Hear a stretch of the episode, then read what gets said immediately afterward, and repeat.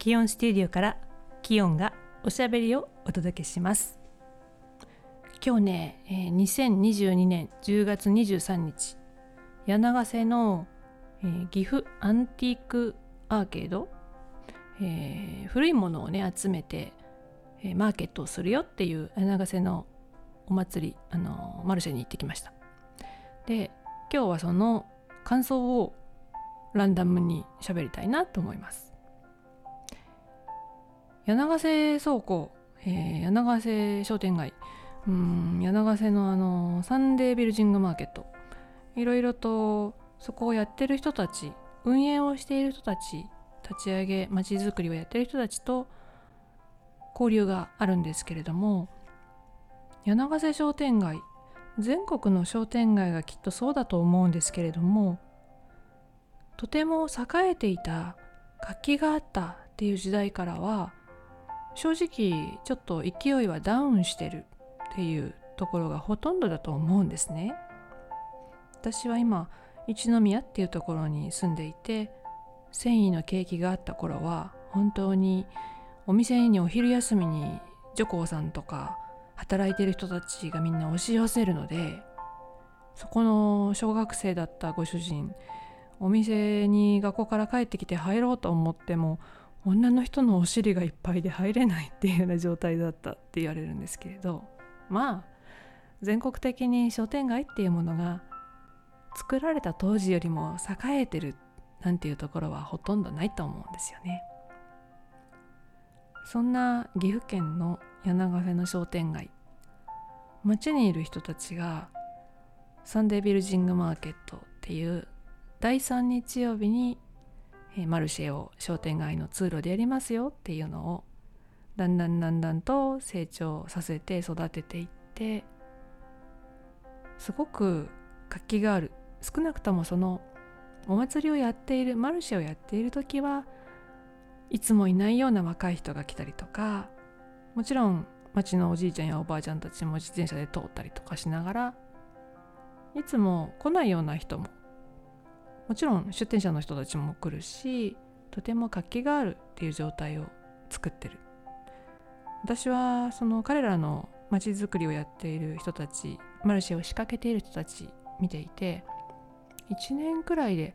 街を塗り替えたねって思ったんですね。それってなんかすごくうん大変ないろんな苦労をしながらそれでもこの今日みたいな活気があるみんながニコニコしてるっていう成功したっていう着地のゴールの状態をやろうとしてる人たちがちゃんと胸に描いてたって思うんですよね。で今日はそのサンデービルジングマーケットがアンティーク古いものね古いものに特化してやるというえー、アンティークアーケードっていうのを最近定期的にまた増やしてね一つコンテンツとしてやるようになったのでそれを見に行ってきたんですけれどその見に行ってきた目的の一つは今みんなと運営しているリテイルっていうビル一宮の古いビルで11月にオールドニューというイベントをやりたいと思っていてそのオールドニューにすべあのすでにお誘いした人と、えー、これから誰かお誘いしたい人がいるかもねって思いながら、えー、遊びに行ってきました。でその結果あちょっとお久しぶりでちょうどお話ししたいと思ってたんだよねっていう方に偶然会えたりとかあと私たち最近主に布を売っているので、えー、その布のことで絡める。一緒に何かできそうだねっていう。ソーイングスペース。付近というソーイングスペースをやっている、えー、お姉さんとお会いしたりとか、えー、昔からそのおなじみだったりとかするお店屋さんの方たちとお話ししたりとかしながらいろいろ私的には収穫があったなって思いながら帰ってきました。人と話すものを介して会話をやり取りする。そういう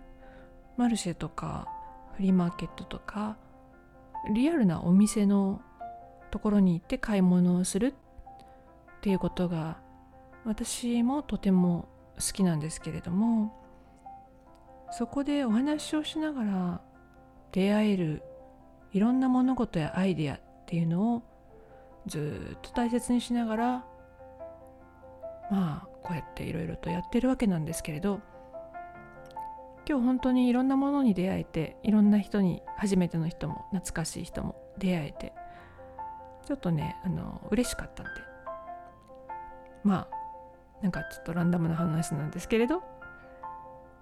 柳瀬の、アンティークマーケットの話をしてみました。来月ねオールドニュー、えー、普通のアンティークマーケットじゃないよっていうものをリテールの中で物にも勤労感謝の日。勤労感謝の日を含む、まあ、約1週間をそこで、えー、アンティークえー、ポップなものも、えー、とてもこうひなびたものもずっとアンティークをやってる方もまだ初めて、えー、これからやり始めるんですよっていう方もいろいろな方をお招きしてゲストのウィークっていうのをやります。11月の勤労感謝の日を中心にして1週間リテールでほとんど私もいると思うので興味がある人は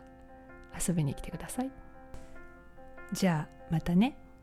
ギヨンでした。